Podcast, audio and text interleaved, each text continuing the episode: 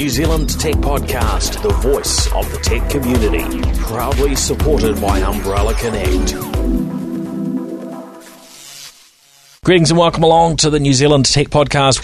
I'm your host, Paul Spain, and very pleased to have Sarah Putt back in the podcast New Zealand studio. How are you, Sarah? I'm very well, thank you. Maybe you can remind listeners where you fit into this big wide world of tech. I am editor of CIO and Computer World in New Zealand. It's so so good having you uh, doing that job, Sarah. Oh. After you know you had a bit of a time away from being a journo, but I did. You're, you're really uh, right back in the dead centre of it. Back in the middle of it all, It's and it's great. Really enjoying it. Great. Well, lots to talk about uh, today. First up, I do want to thank our show partners who make the New Zealand Tech Podcast possible and are also responsible for helping support the tech and innovation ecosystems here in New Zealand. So, a big shout out and a thank you to Sumo Logic, Vodafone New Zealand, Spark New Zealand, Vocus, HP, Samsung, Gorilla Technology, and of course, Umbrella Connect. So let's jump straight into our news bites. We're just going to run through some of the some of the interesting headlines over recent days. Uh, first up, uh, the Register reported that an IT guy whose job it was uh, was to stop ex staff running amok on uh, a, an organisation's network um, was jailed for running amok on their network after he uh, exited. So uh, he was demoted and then fired uh, kicked out of um, the organisation, and then he logged back in uh, remotely over a, over a period of time. Managed to get his way back in, even though he'd been locked out, uh, and started wiping systems and the like. Ultimately, jailed for a year and uh, fined for three hundred thousand odd New Zealand dollars. Wow, wow. Well, probably well deserved. It wasn't actually New Zealand dollars, but that was the, that was a translation. Fortunately, this wasn't wasn't in New Zealand. Um, in other news, Spark and Team New Zealand have opened what they're calling the 5G race zone. Now, Sarah, you and I went and had a look the other day. Tell us the highlights from your perspective. Oh, I thought it was pretty good. Great one to take the kids. Um, some real hands-on exhibits in a way, and they've done they've done a quite good job of not making it too hands-on around a COVID world.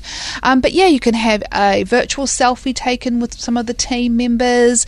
Um, there was quite a cool one where you stood and you kind of felt like you were on the boat itself. That was pretty cool. Um, and you can design your own boat. So yeah, no, it's it's definitely worth a look see in the holidays. And you can try out the uh, the simulator. And That's right. You can actually um, steer the boat yourself, and the team. New I managed to sink it. Did you? Yeah. Oh. I'm But- lucky it was a virtual one, otherwise there would have been a lot of trouble. I'm not sure they would let us on the actual one. Yes, but didn't you design a very good one? Didn't you? Didn't you get tops in that? Yeah, that you can go in and, and it's sort of just a numbers game, really. Is Yeah. you you you know you change these different things and you come up with your uh, your your perfect um, yacht design. yeah. What is it? Give Bernasconi is that his name? A go? A, a, run for his money? Yeah, I think he got uh, he got ninety eight out of out of a out of a hundred on uh, on one of his goes with it. But as I'm sure he probably provided them the the details on uh, um, you know how how to actually design this thing and and it apparently it takes into consideration so the boat you design its success depends on the weather conditions and so on Yes. at the at the time so it, it's not just you know um, evaluated you know on a on a necessarily an equal footing. So you've got to take into uh, yeah design uh, or yeah consider consider those things in theory. I just dragged and pulled the different bits and pieces on screen and came up with something I thought was was pretty good Yep. and uh, I got 88 out of 100 and I, th- I thought I thought that was good I'm not going to talk about my score. It wasn't as good. I just was clicking buttons. But what I thought was quite cool was they had this area when they had the th- I think it's three different race zones, and they talked about the different conditions, and they'll pick a zone on the day, the America's Cup people, depending on what the best conditions are.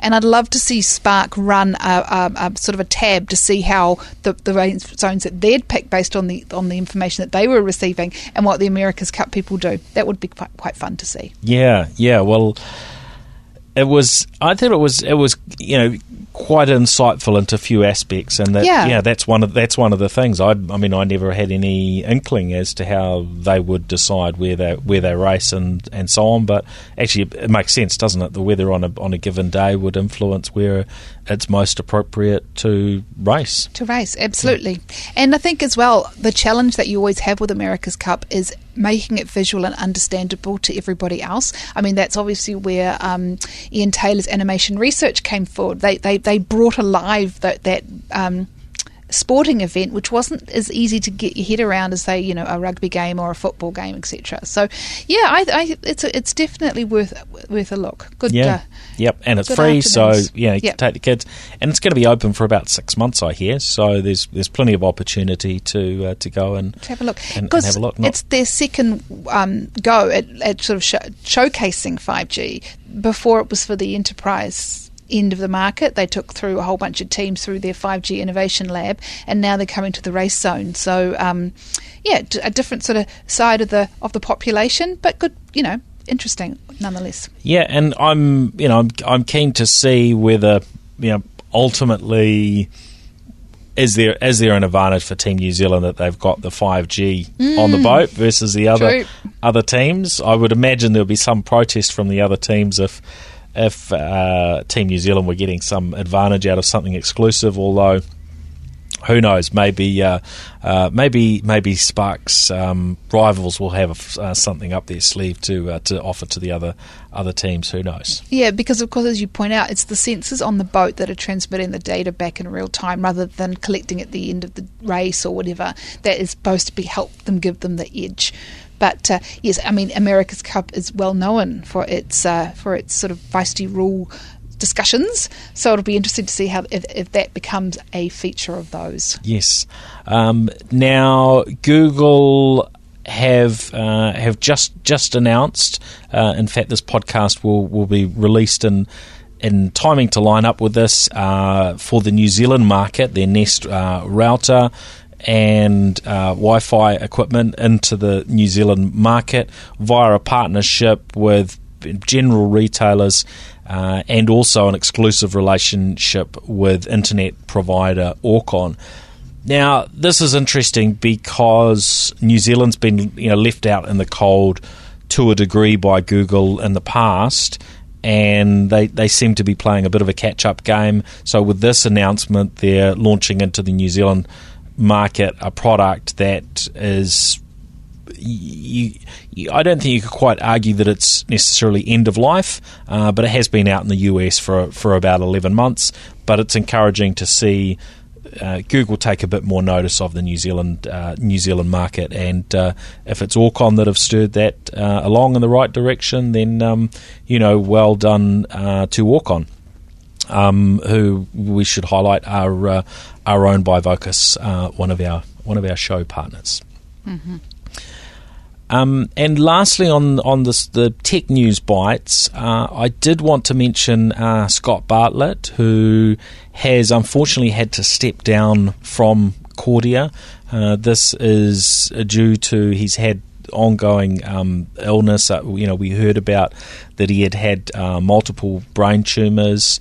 Uh, and then was able to step back into um, heading up uh, Kordia as CEO for a period, um, but he's now having to uh, step down again um, be, because of ongoing illness. So, you know, certainly we want to uh, wish Scott all the best. And, you know, I, I mean, certainly I enjoyed it when we had him uh, here on the New Zealand Tech podcast. And uh, really, I've only ever heard uh, you know good things about uh, Scott and his his real you know contributions to uh, the, you know the tech and, and telecommunications Absolutely. sector. Yes, absolutely. Wish him all the very best and really hope that we can see him back in the sector again.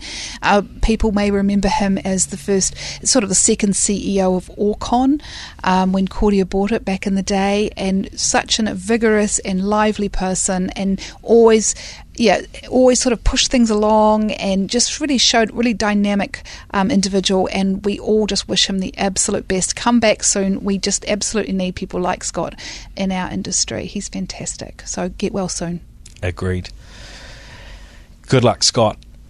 Now, moving on to uh, a couple of other a couple of other topics. Windows XP. It was in the in the media. Just it's been in the last uh, few days that the source code for Windows XP uh, got leaked. Now this has started firing up a, a few other thoughts and discussions around the challenge that we have here in New Zealand, and not just New Zealand, it's it's around the world, um, with organisations and and individuals in their homes running old technology and the impact that that, that can have from a, a cybersecurity perspective. In fact, I walked into uh, Mitre 10 uh, store over the weekend and um, my nine-year-old son was looking as we were asking for a bit of info was looking at the, the computer screen that the the chap was looking something up in and uh, pointing out that that was running an old operating system an old version of windows and that's a cybersecurity risk now I found it amusing um, that a you know whatever hundred million dollar organisation was being called out by a nine year old for poor cybersecurity practices. Mm-hmm. Um, and you were clearly quite proud of him too for, for pointing that out. ab- absolutely. so, um, so nice to know that he, he's picking up on some of these some of these some of these discussions. Yes. Look, I recognise that there are challenges with keeping technology up to date, but in New Zealand we have from the stats I most recent stats I've come across suggest at least 10% of Windows based computers are running Windows 7 or earlier. So yes, a very small fraction of those are Windows XP with the source code you know having leaked for Windows XP it, it makes it even easier um, you know, for cyber criminals, for the bad guys to be able to look out and, and find things there yes, it's not the latest version of XP and, and, and whatnot, but still that that's a risk. And then uh, and most of these computers are, are running you know Windows 7, which was very popular. Um, but look, it, it's time for organisations that have got this stuff uh, to get them in line and, and get them up to date. Absolutely, and and you know as we always talk about in, in cybersecurity, prevention is really better than cure. And just for a small amount, or well, it's not a small amount, but if you, you know, you need to keep up with your deployments. There isn't any excuse for that. Everybody knows, and it, it's it's kind of it's disappointing to see that in such a, a big business like that. Yeah, and and look, I think we've got some uh, challenges and I, you know, I don't know all the ins and outs of how Mitre 10 runs, but I do know that it's different to Bunnings, where I think it's all all company owned, and they would be setting policy centrally, and it would just happen. I think where we have these franchise type of uh, operations, and uh, you know, I don't know entirely, but I know certainly their smaller stores are are, are definitely franchise uh, based maybe those original agreements weren't set up with this sort of thing in mind, but it has that potential of you know harming their overall brand and harming their customers if they don't actually you know set some standards across you know across across their business. And look, I'm sorry to mention this particular one, but uh, you know I've I've mentioned the name well, now, um, but I you know I think that yeah, organisations do need to do need to um, you know figure out how to do it. And if you've got you know franchisees, then there should be a standard that says, look, this is our cybersecurity standard, and everyone you know needs to ultimately get on get on board with that stuff. Absolutely, IT is a senior leadership board discussion. That's your brand out there. And as we've seen in cyber attacks, and we've talked about them before, it is not just um, infrastructure damage or customer damage or stakeholder, it's reputation damage as well.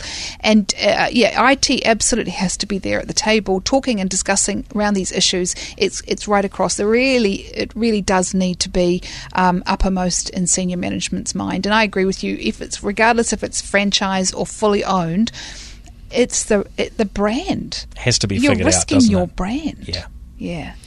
Um, now, also on the cyber front, something I've I've been you know discussing over the last um, last yeah, couple of days, um, uh, you know, across the mainstream media. Um, there was there was news out last week uh, that the US uh, are now raising some challenges to whether it is actually legal to be paying out uh, a ransom, so that people risk actually violating, uh, you know, regulations. This has come from um, the U.S. Department of uh, Treasury, and they've they've highlighted that if you pay out, if an organisation is hit with ransomware, which, as we know, that happens a lot in New Zealand as as elsewhere, and in a percentage of those cases, you know, money is is laid out. Um, actually, that puts those involved, whether it's an insurance company or whether it's the organisation themselves directly, um, you know, potentially into a pretty dicey situation from a legal perspective.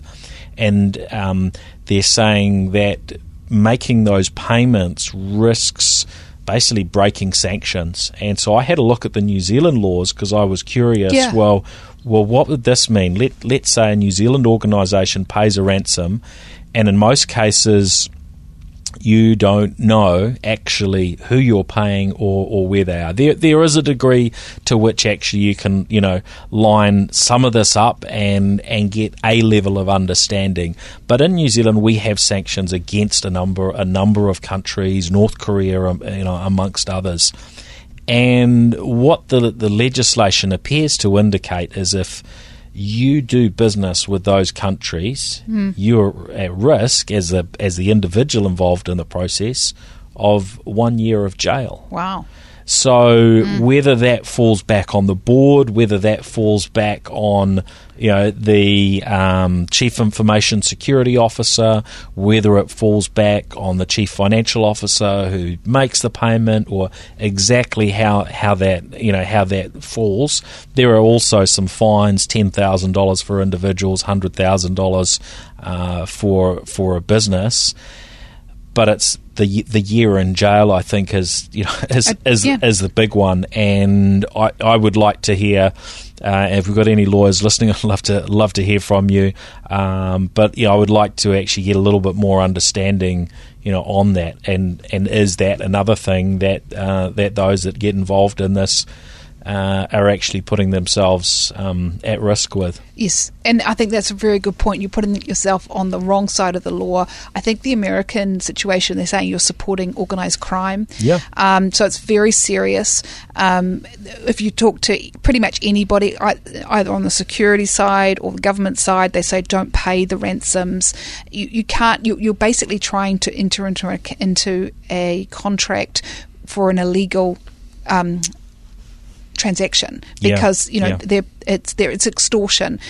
On the other side, it's really easy to see why the temptation to pay is there, especially if you're a small business. Um, you don't actually have to be very big to be targeted. You haven't done the right measures, or you just didn't know. Um, and then, and it's probably easier in many ways to pay. Now, the official advice is don't do that. Don't mm, support this mm, kind of mm. business model because if you can resist and everybody resists, then hopefully they'll see that there isn't a there isn't a business model there because unfortunately you might mention state actors but most of what we're seeing coming through at the moment is just pure crime it's pure money making and they're going to hit one company and if they resist they'll just move on to the next. So if there's less companies to hit if there's less people biting then you um, then then hopefully this, this this thing will diminish and go away. It won't, it won't ever go away, but at least diminish. Having said all that, totally understand where uh, where people might find themselves in that position. Very hard situation, but I think Yeah. as these as as unfortunately New Zealand becomes more and more a victim of this kind type of crime or a target, if you like, Yeah. for this kind of crime, I think increasingly the message will be a zero tolerance for those who pay. Uh, it's just they just you just don't want to perpetrate it. my and many will remember in recent months the Garmin situation. We talked about it on the New Zealand Tech podcast. I talked about it in, in mainstream media as well. Yep. Um, what we what we heard back on that was that Garmin did in, in fact pay out millions of dollars in ransom. Um, understand through a through a third party, so we know these things are happening. Um, but you know, the, this current news certainly sort of you know ups the um, you know the the, the stakes when organisations uh, consider that, and it's really interesting. Uh, you know, reading through this advisory from from the U.S. Treasury, where they call out the you know these varying situations from uh, WannaCry uh, to in 2017 that you know in, infected. You know, hundreds of thousands of computers right around the world, um, but indicate this was linked to uh, Lazarus Group, a cyber criminal organisation you know, sponsored by uh, North Korea, and you you know you go through the the, the stories. Um, Evil Corp, um, you know, hilarious name, uh, but Evil Corp, uh, Russia-based cyber, cyber criminal organisations, and and you know really funding these organisations and and funding. Um, yeah, the likes of North Korea is, is not necessarily one uh, a, a, a, good thing. Certainly, as as as far as uh, the law law states, I think probably most people would agree. Absolutely, and and you know the thing about it is that I always amuses me every time you see a cyber criminal or a cyber crime type report. It's always sort of somebody in a hoodie in the dark with zeros and ones around them, and that's it gives this impression that it's almost just some kid in the bedroom and you know in the basement or whatever, a bit disgruntled because they didn't get invited to a party or something. It's not. It's actually really people who do this sort of thing are being well compensated. They are well paid. They live, you know, li- lives that that benefit from crime. But unfortunately, yeah, like I said, it's it, it more and more. I think there will be a lot less tolerance for companies that do pay as we sort of get get more and more of these attacks. The the emphasis is on just sort your networks out to start with. Just get yourself organised. There's plenty of advice out there, but yeah. I, I would like to see the penalties on these things really, really lifted. You know, what I don't want to see is New Zealand become a place where you know cybercrime is agree. is a yep. common thing that gets carried out. And at the moment, we when we you know consider penalties that, that look a little bit more you know, like a, a wet a slap with a wet bus ticket, uh, you know, type of scenario. Um, yeah, that that um, could be detrimental to our future. And yeah, right now we're losing money in all sorts of directions, uh, which which doesn't help us address the problems that we have as a as a nation. Um, and you know, COVID COVID just adds to it. And I think maybe for those that are that are trying to uh, you know, get things across the line within their own organisations. Now is actually a great time to be talking about cybersecurity because everybody around the world knows that that which is unexpected can happen. We're in the COVID era, right? Mm, mm. That which is unexpected can happen. So you know, let let's raise this again. If you know, for those that have maybe had discussion and, and tried to uh, bring cybersecurity risks on onto the table, uh, and and these things have maybe been ignored in the past, hey, I would say you know have have now another have hour. another go. Yeah, yeah. absolutely. Well, well uh, on a good point, I, I, note that the Institute of Directors has definitely taken a lot of um, initiative in this area and are working with their members, obviously directors around the country, to kind of upskill them and to help them ask the right questions. And um, and it's it's incumbent on the CIO and the IT manager and, and the CSO in some cases mm. to actually ma- open those lines of communications and show that it's not actually doesn't it's not an issue that sits in the IT department. It sits across the whole company. Like you said um, COVID highlighted has highlighted there's a massive rise in phishing attacks. If you look at the CERT report it's all phishing. It's all people clicking on emails and that kind of thing. It wasn't DDoS until like three or four weeks ago and then it was all about DDoS. So yeah it doesn't matter where it's coming. It's probably. You, you should expect to be hit at some stage. You just need to have the prevention in place, which makes it sound easy, but I know it's not. We could certainly do better. Now, yes, true. Instagram, how old are they? They're 10, 10, 10. years old. Can you believe it? Yeah, wow. 10 years have gone by. So think back to a time without Instagram, 2010. Um, no influences. Think about how it's not just changed tech, but how it's actually changed the society. You know, we, we had nobody and we had nobody worrying about you know sending pictures of food and whatever else around the world, and we had we had these these things called influencers. That that Instagram created all of that. Um, as we all remember, it, it um, came onto the market, came into the App Store. I think within about a year, it had, over a million users. It, it, it moved really fast. Its key was its simplicity, its good user base, but also these filters.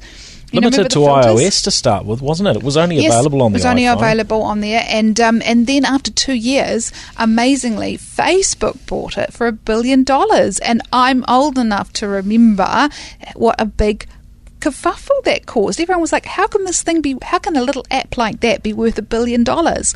But Zuckerberg saw something the rest of us didn't see because it's such a massive social network now. and, and it was a similar size to to uh, you know, I guess quite a a number of startups in, in New Zealand, right? I mean, I I remember there being I don't know. 30, 40, maybe 50 staff. And it was a pretty small number of staff that they had, if if my recollection is correct. It was pretty- it Goes, was kind of you know, we're going back a little bit here. They were a fairly small business when they got acquired at that stage. They were they were tiny and, and they it felt as well like it sort of didn't feel like it was that much. It was that it was a billion dollars worth it, but. I think what Mark Zuckerberg saw was the opportunity to create so much more. And now the American government is looking at whether or not to break it up, to break apart Facebook and Instagram and WhatsApp, because there's just too much power consolidated into that group.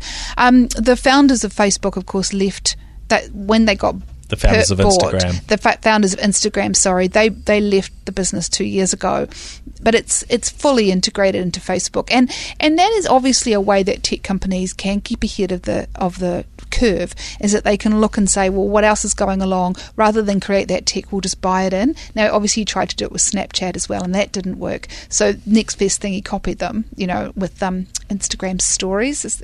Um, so that was um, taken from the Snapchat, what they used to do, so, or they still do. So it's been interesting to see how they've just shamelessly developed this this this um, very powerful media social media tool.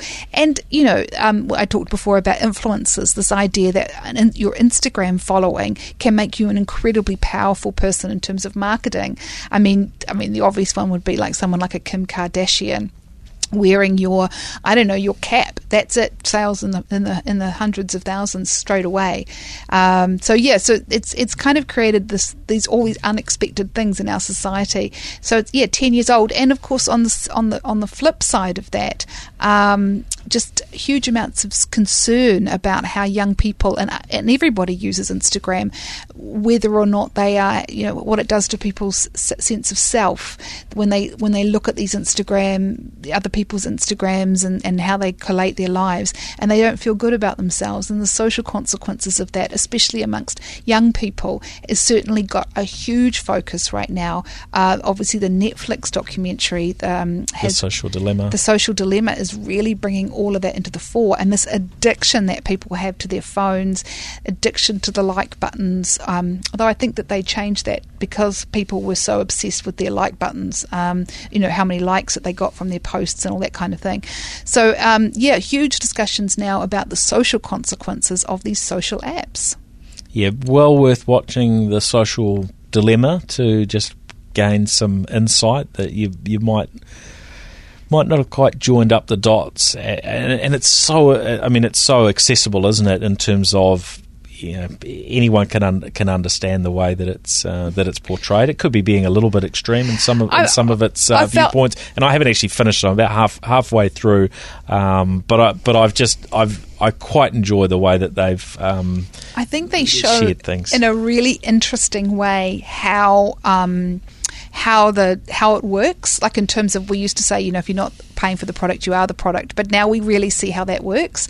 Um, some of it was quite dramatized, and I thought that was sort of interesting. Yes. And I I am a bit of a fan of facts and figures, so sometimes I was sort of going, "Oh, I'm not sure, I'm not sure how you arrived there. But um, what was fascinating was all these. Um, people who had studied it or had actually worked for um, these uh, companies, they talked about how, how everybody was manipulated and how they how they felt about that. But mostly they talked about the addiction that they had to their screens and how they realized how incredibly powerful social media is. And it does make you want to think, I'm not going to look at my phone. I'm going to put it over there while you're watching it because you realize how addictive it can be Yeah. and how psychology has been married with technology to to just drive this kind of behaviour. Um, you know, I think thank goodness for places like NetSafe that we've got in New Zealand that kind of monitor this stuff and try to throw some sort of sensible ideas and, and ways that um, that we can all sort of like pay attention to and, and have a think about. Um, very, very powerful. Um, very, very powerful tools. I, I did think it was um, really interesting because, of course, the owner or co founder of Netflix is. Um, Reed Hastings? Yeah, he used to sit on the board of Facebook until about a year ago, and so it would have been fascinating if he was still sitting around the board when this thing came out, because because the social dilemma has got huge amounts of um, coverage, and, and, a lot of people a lot of people watching it and talking about it. Yeah, yeah. I uh, really enjoyed hearing uh, from uh, Tristan Harris, who worked within uh, Google's Gmail team, and how he sort of really delved into a real uh, email addiction and you know his how he I guess you know he progressed from there into a into a um, eth, uh, ethicist. How do you, how would you say it? Um, uh, an, an ethics type, you know, focused focused role there within. I'm not sure if that's what he started in uh, there within uh, Google, and then he's you know he's gone out um, to an entity that, that looks at these things externally, uh, and the other with some viewpoints from. Um, uh, Jaron Lanier, um, I'm not sure if I pronounced his his name correctly, uh, who I actually you know spoke to on a on a call just uh, two or three months ago, he, uh, as well as being a uh, computer scientist and um, um, philosophy writer. He works for Microsoft Research, and so uh, he was in, involved in, in talking to a handful of people from. Um, from around the world, around some of the things that, that Microsoft were doing with uh, with Teams, uh, with their Teams product, um, but yeah, it was quite fascinating uh, hearing some of his viewpoints on there as well. He he actually did a really great TED talk about I think two or three years ago. So look him up, and he talked about, and it was the first time that I'd sort of really understand the rabbit hole that we get sent down. You know, you can start looking at something quite innocently in, in YouTube and how it takes people to white supremacist sites or anti-vax or you know um, COVID nineteen being caused by cell towers and all that stuff, all that conspiracy nonsense, and you just just he he really showed how um, you know wh- wh- where they took you and how they created those algorithms, so you became into a more and more extreme world, and and that's what the social dilemma does. It has a sort of a dramatic um, um, depiction of a family and what happens to the family. Mostly, my biggest takeaway from the whole thing was these things are really addictive. Thinking carefully about why they're addictive and, and do they make you feel good, do they make you feel bad, and not to think it's it's all about you. You are necessarily in control. I, I don't know if it was Tristan or there was another person on that program who said a bicycle is a tool. We decide if we want to go and use it. We, we make that decision as humans. We go, okay, well, I want to get use that bicycle and so I can travel somewhere faster, etc. But what he's saying is that the phones and, and the way that the technology comes to you, it's almost like you don't have a choice. And they're saying, where will this lead? So you sort of come away from it thinking about it, brings up a lot of discussions and I, I found that really interesting they had the chair or CEO of Pinterest, I think he'd been on, and he said he had this whole young family at home, but he couldn't leave the phone alone to be with his small children and his family. And even though he, he wanted to, he was drawn back to the screen constantly. So it's very interesting. If you recognize some of those behaviors in your own self, you realize that this is what addiction is. And and, and the role of that, that third that the the third parties in the mix, right? When you're connecting with people over, you know, utilizing a social network yes. that, that actually there's there's this, you know, an, an extra uh, party. There's a monetization of basically everything you do on these platforms, and, and how that completely you know change, changes changes the picture. Absolutely. So you yeah. realise that you're being routed in a certain way towards certain behaviour for a commercial outcome that isn't going to benefit you. It's going to benefit somebody else. Benefit somebody else. So some really powerful um, ideas in that in that. Um, um, um documentary series, yeah, yeah. and and and I think packaged in a way that is very accessible to anybody, and and good to have these discussions. Mm. Definitely. I, I, mean, I look forward to seeing what what comes out of these things as we're starting to delve in a little bit more, realize you know the reality the realities and the uh, you know the, the the impact of, of these things. And yeah where will we be in another 10 or 20 years time? Hopefully in a healthier place. But yes, you know, health there's is the way. There, there's a potential that these potential these things can go uh, in either direction. So it's very much unknown. It's still you know it's still to be written. And you know I, I guess that's that's always the opportunity with um, you know, with these things is that we can we can get involved and uh, and help steer things in a new direction or invent something new that uh, that becomes the, the, the next thing and uh, changes the future. Absolutely, and um, I think I think what's really good about it is that that those discussions are becoming very mainstream now, and people are understanding what that what effect they have. And like you talked about, um, I think Jaron Lanier is that his name. He he's actually talks about how when the internet first started in the late nineties, it was very much of the kind of hippie sort of free bites for all kind of world.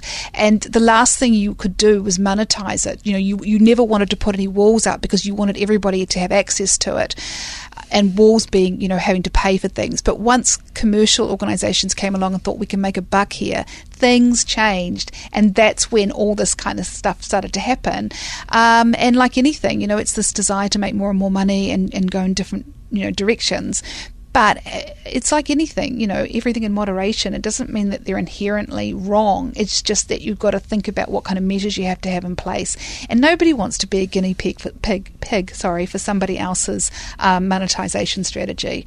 Not really. I, I, personally would rather pay for the news and know that I got it from a from a objective, fair, and accurate source than um, have to feel that I was being manipulated unseen when I wanted to chat to my mate. Yeah, and you know, I get that, and that's a reality for a lot of people. But the you know the the places that have the most people tend to be those places that where the the entry you know cost from a monetary perspective is, is zero. Um, mm. That's probably a that we could probably get into a we huge totally discussion another, it. another day. Yeah. And as I said, I've I've uh, I've actually still got to got to finish the last I don't know third, third or third to a half of it. Um, but look, thank you very much, Sarah, for uh, joining the show. Now, you've actually we've just recorded two podcasts here, uh, so we're going to put these online as two separate episodes. So if you're listening uh, to this one, I probably la- told you it was episode 509 at the beginning. I think actually it's probably 510 uh, because Sarah and I have had a chat around uh, politics, and Sarah's told us exactly who we should uh, vote for. So if you're listening to this episode and you haven't heard uh, the episode about the uh, upcoming election, uh, then you should have a have a listen in uh, to that. And I'm not going to give away any any of Sarah's secret recommendations on who to vote for um, until you listen to to that episode. I'm to, I'm laughing here because my only recommendation is, and I don't think it's a spoiler, is that you have to vote. Uh, there's a bit more in there than that. a little bit um, more in that, there. That, that's a, a, very very short summary. Um, but yeah, we we look we would recommend every, everybody uh, be informed and Totally. vote, and uh, and that discussion is is to help uh, a little bit along that that track. Of course, there are plenty of um, online resources and, and a few online news articles in terms of uh, the parties that have that have got some focus on on tech policy. Uh, that's worth looking into as well. So thank you everybody for joining us on uh, this episode of the New Zealand uh, Tech Podcast. Uh, thank you to Gary, our producer, for um, uh, working uh, extra long today to so we could squeeze these two episodes in, uh, and to everybody who uh, who listens in and supports the show in some way. it's it's all um, you know those who support the show and contribute in some way that make New Zealand Tech Podcast possible. Thank you again, Sarah. We'll catch you uh, next time around. Thank you. New Zealand Tech Podcast, the voice of the tech community, proudly supported by Umbrella Connect.